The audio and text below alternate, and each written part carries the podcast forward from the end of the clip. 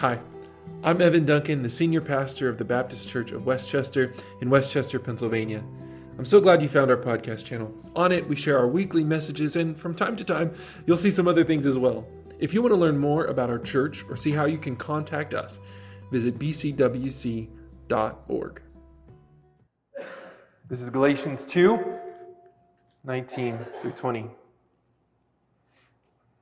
For though the law I die, for through the law I died to the law so that I might live to God. I have been crucified with Christ, and it is no longer I who live, but it is Christ who lives in me. And the life I now live in the flesh, I live by the faith of the Son of God, who loved me and gave himself for me. This is the word of the Lord. Thanks be to God. Welcome. Good morning. Glad that you are here. Uh, glad that you made it through a week of smoke and challenges. It has been a interesting week, has it not?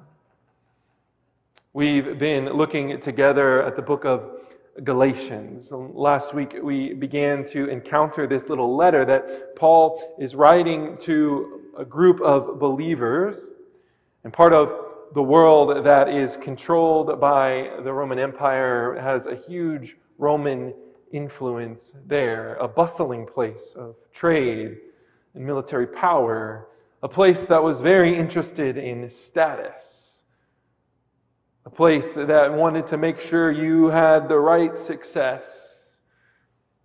And anybody who didn't might not make you look so good, so you should stay away from them. A place obsessed with busyness and accomplishment. Sound familiar? Paul had spent time with these Christians, most of them from a Gentile background, and developed this church that is emerged and is working. And then as he goes on to do ministry in other places in the world, some other folks come in and say, I don't think you're doing it right. They tell these Galatian believers that if they are to be followers of Jesus, they also, also have to take on all the practices of Judaism as well. And more importantly, they wanted them to know that if they were supposed to be following this God, it was important that they didn't hang out with anybody who didn't check all the boxes.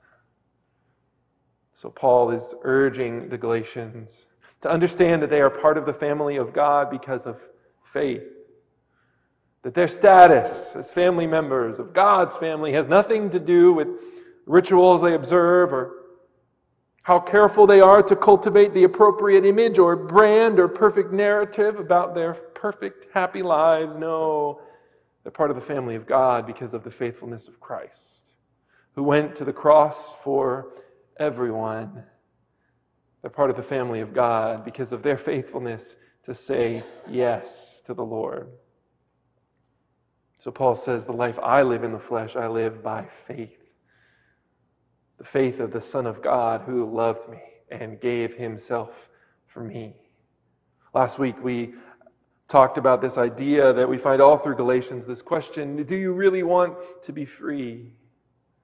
Free from being unvalued and unwelcome, from feeling unimportant, free from trying to prove that you are good enough, free from sin and death.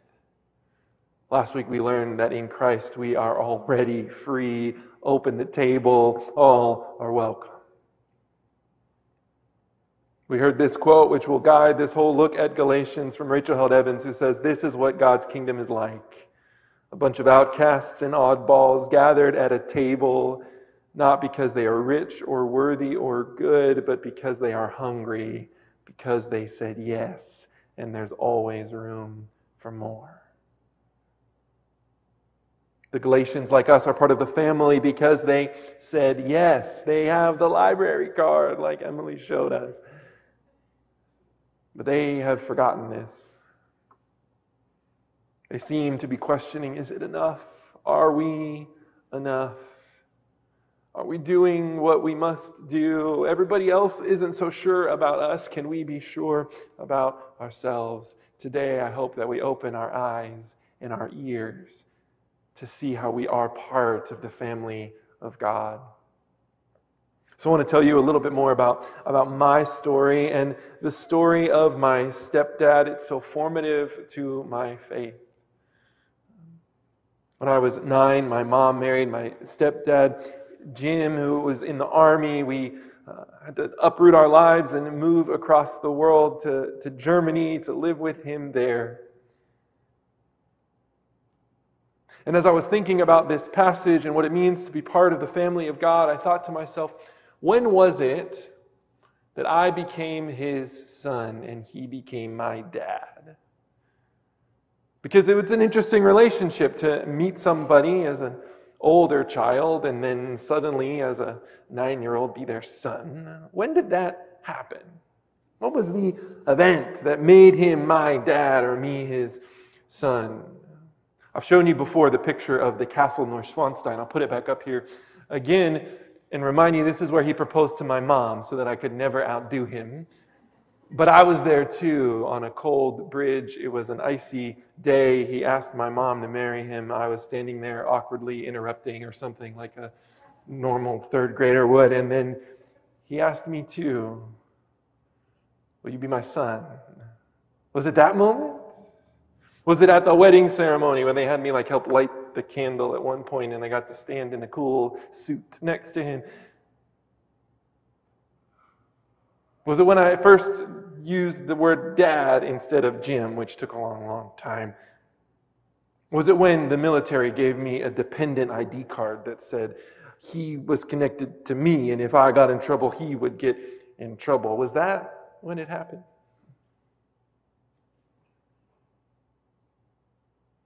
Perhaps there were voices that I heard growing up that say, well, you're not really part of his family.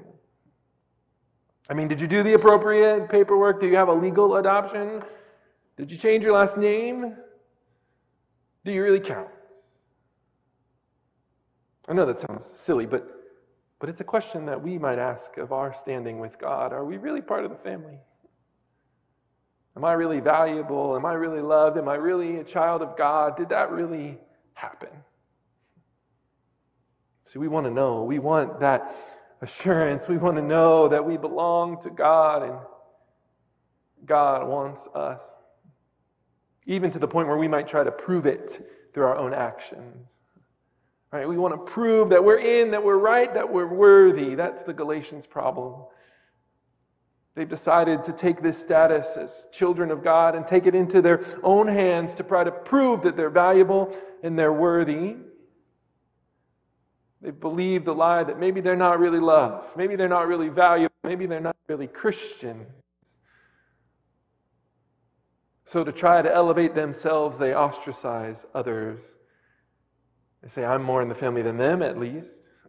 I don't want people thinking I'm like them. I don't want to be associated like them. Let me make sure I do all the right things, show everybody how holy I am, show God how holy I am. Maybe if I'm just busy enough, successful enough, look good enough on my internet profiles, if I raise the perfect kids, if I always appear like I have it all together, if I volunteer enough, then maybe I'll prove that I'm in. Maybe then finally I would know that I have a people who love me, a place I'm secure, a purpose that helps me get up in the morning. Let me prove it. Sound familiar? Sounds exhausting. We, like the Galatians, can think we have to check all the boxes to be part of the family. In fact, uh, Paul calls out the Apostle Peter, we read last week, for being a hypocrite, to act like he's welcoming all to the table until some others show up who might be critical of him, and then he shrinks away. Paul says this is unacceptable. You're part of the family. Think about when you became part of the family.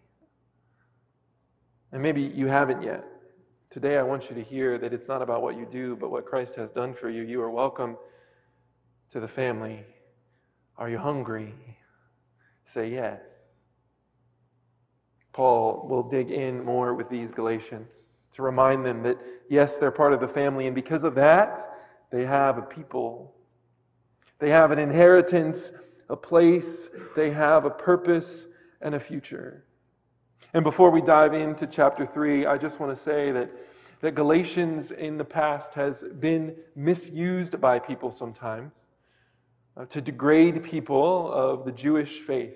Paul is not talking about people with Jewish heritage engaging in their cultural practices. That is not what Paul is talking about here. He's talking about this attitude that these Gentile Christians must feel like they must prove their value by shunning others and going through all of these rituals. That's what he's critiquing. And we have to remember that so we don't fall into traps that others have. This is Galatians 3 1 and 2. Paul says, You foolish Galatians, who has bewitched you? It was before your eyes that Jesus Christ was publicly exhibited as crucified. The only thing I want to learn from you is this Did you receive the Spirit by doing the works of the law or by believing what you heard? You foolish Galatians, Paul says. He's not mincing any words here. That word fool, foolish, it's actually the same word that Jesus will use after his resurrection when he's talking to some of his followers who did not recognize him on that road to Emmaus. Can you not see? At this time, sight was often valued as the highest of senses, and Paul wants them to remember what they've seen, what they've seen in their own lives when the Spirit came and filled them. We may be confused by that talk about the Holy Spirit in our world today, because we can be skeptical of this kind of mystical spiritual language. But something has happened for these followers when they believed. Something happened in them that they knew that they were part of the family of God. Something happened when they turned to Christ, when they encountered Christ. And I would bet that something has happened in you too. When did you become part of the family? When did the Spirit come?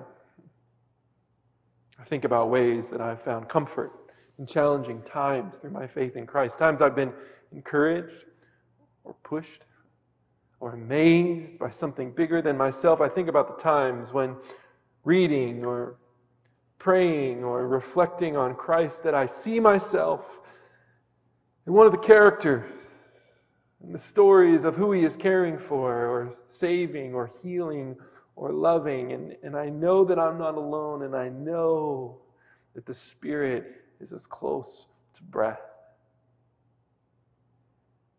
Paul says, When did you receive the Spirit? Was it because you did all the right things or because you believed? When did you know hope? And justice and joy and peace? When has God drawn you or moved you, even in small things? Was it because you did all the right things? Or because you encountered the story, the power, the people of Christ? Paul says to these believers, you don't have to have all these markers you don't have to be ritually circumcised. You were impassioned for Christ when you fell in love with Christ. The Spirit came to you. It's yours. Open your eyes that the Spirit of God is a mark of who is the family of God, a mark of what is to come. It is part of our inheritance, a down payment of what is to come. It makes us part of the family and shows us what family life is like to have a comforter, a presence, a power already with us, already yours. Receive it. You can't earn it. They've received it because they believe and then Paul is going to take the argument back to the Old Testament and take it way back in the Old Testament. This is Galatians 3 6 through 9. Just as Abraham believed God and it was reckoned to him as righteousness, so you see, those who believe are the descendants of Abraham. and the scripture foreseeing what God would reckon as righteousness to the Gentiles by faith, declared the gospel beforehand to Abraham, saying, All Gentiles shall be blessed in you. For this reason, those who believe are blessed with Abraham, who believed. This can be kind of a bizarre argument for us today. We don't think about our faith in the terms of Abraham very often, but in the ancient world and in Jewish life, to be part of Abraham's family was, was everything. It meant you were in, you were chosen, you were valued, you were loved, you were selected. You've probably wanted to be in the in crowd before, perhaps standing on the wall saying, How come I want to be in there? This is God's crowd, Abraham's family, chosen, welcomed. It meant you were part of the promise. You were given a people and a place, a community, and a future. Paul goes back to this story of Abraham, the beginning stories of the people of God, a story that happened before there were all these rituals and a law was given. Instead, just back to when Abraham believed that what God said about him could be true. And Paul says, if you would believe that what God says about you is true, welcome to the family. if you would say, Yes, God, you say you will give me a people, a place, and a purpose welcome to the family. Scholar N.T. Wright says the welcome of all kinds of people into the single faith family is the practical outward gift by which Jesus' followers give to one another the visible, tangible evidence that they are loved by the one God. Abraham believed. Abraham believed when God said, Look to the stars and count them, your descendants will be that numerous. Abraham was 75 and he believed that would still happen.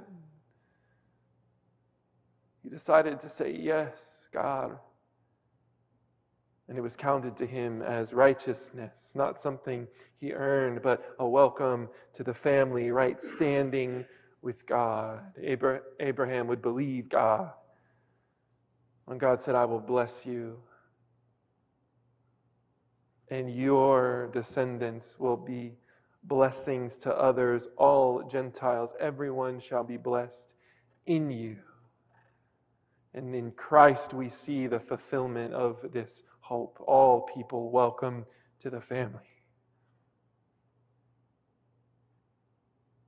Paul says Abraham, the father of all Israel, becomes God's person because he believed and God took this believer, though he will make plenty of mistakes to come, and decided to bless the whole world through him. He believed that God had a family for him, an inheritance for him, a place for him, and you do too. That in Christ we have a people, the church as disappointing as the church can be, we are invited to a community to be together. We've been given a place, no matter where you are, God's kingdom is breaking in around us, and the Spirit helps us see it in our midst. That we can live fully alive, praying even now that the kingdom would come on earth as it is in heaven. We've been given a place and a people wherever you are. And I want you to look at verse 13 through 14 of chapter 3. Paul says, Christ redeemed us from the curse of the law by becoming a curse for us. For it's written, Cursed is everyone who hangs on a tree, in order that in Christ Jesus the blessings of Abraham might come to the Gentiles, so we all might receive the promise of the Spirit through faith. Christ redeems us from the curse. What curse? What is this curse is everyone who hangs on the tree? This curse is, is simply Paul being honest about the human condition. We all carry the curse of humanity, despair, and death. A feeling like we have no purpose, no family, no inheritance, no spirit, no hope. The curse of the tree is specifically a reference to Deuteronomy. And it's not talking about anything except somebody who was executed by the state, someone who would be rejected and devalued and unclean. And Jesus goes and takes this death sentence and conquers it. Makes a new way to invite all to the family. Like all of humanity was banished from how things should be because of the taking of a fruit on a tree, Jesus puts himself on the tree and welcomes us back into the family. All are welcome.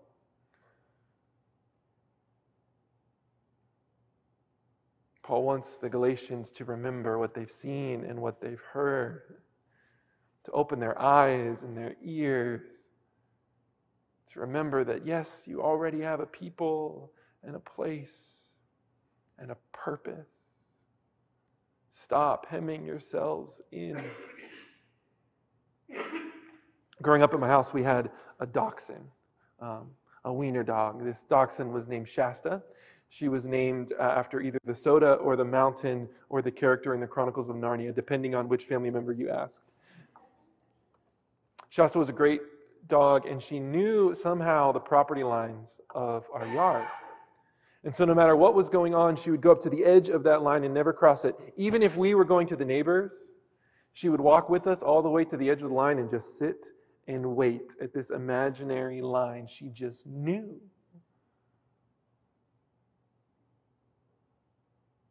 It's almost as if the Galatians have now heard from these teachers, seeing these people shun them and say they're actually not quite good enough, and, and you don't want to associate with those people, and, and be careful of this and that. And it's almost like they have an imaginary property line suddenly put around them. I don't really count. I can't really go there. I can't really be part of the family. I can't really welcome someone or care for someone or share a table with someone because it might make me unclean. And Paul is reminding the Galatians hey, that line, it's not really there. Stop. Welcome to the family. Stop believing that you are lesser or unwelcomed or not enough. You are. And more so because Christ is enough and Christ has welcomed you. Abraham was made right because he believed. He believed in God's promise that he would be a people with a place and a purpose. And we have this promise too. We've been given a people, God's family, a place, this world, the kingdom breaking in, a purpose. What's the purpose? Abraham, it said, his family, his descendants, his people would bless all people. That's our job too. That by the power of the Spirit, by the support of our people, by the place that we've been placed, we have a purpose to bless. Are we a blessing to all? Am I a blessing to all? Are you a blessing to all? There's freedom that comes in knowing that we have a place and a people and a purpose. We don't have to try to prove everything, build everything. We're free. When my parents got married and I moved in to my dad's apartment, I wanted to prove that I was a worthy son, right? I wanted to do the right things in the right way, especially at his military functions. He would be surprised to know that what he observed in my anxious idiosyncrasies at these functions was me trying, but it was, I promise. But you know what? Sometimes when I was so insecure that maybe he might reject me, I missed out on some of the joys of just being a son. Of listening to my dad's music collection. He had a 300 CD changer and it was full, some of which my mom did not approve of some of those CDs. There are adventures and comforts and security. It was then that I knew that I had a people and a place. And once I started to grasp that, what freedom. And we know the data about what it means for people when they're secure in a relationship in a place. We hear about Bridge of Hope, and that's why we do these social network neighboring things because people need people to say, I'm with you and I support you and it's going to be okay. And if you get in a car accident, you have somebody you can call, right? That makes all the difference. And in Christ, we find that we've been invited to the greatest support network there is. For a long time, I still had a hard time talking to my dad about real stuff relationships, faith, questions, insecurities, questions I didn't want to ask my mom. All because I didn't want to disqualify myself. I know now that, that my dad, who was a good father, would have never rejected me, though not all of us have that story. The truth is, some families aren't safe. But if my human stepdad, who is flawed, didn't reject me, how much more will our Heavenly Father, who is perfect, welcome us in, invite us to new life? Open your eyes. You're already part of the family. So say yes, believe, and if you haven't yet said yes, you can just do it. Open your eyes and know you are loved and know you are welcomed. You are, you are, you are. Paul says, You foolish Galatians. But perhaps we shouldn't read it as an angry message, but instead read it with a deep sympathy. It comes from someone who knows how much love and purpose and value these people are just letting go. You foolish Galatians. How much might we be missing too?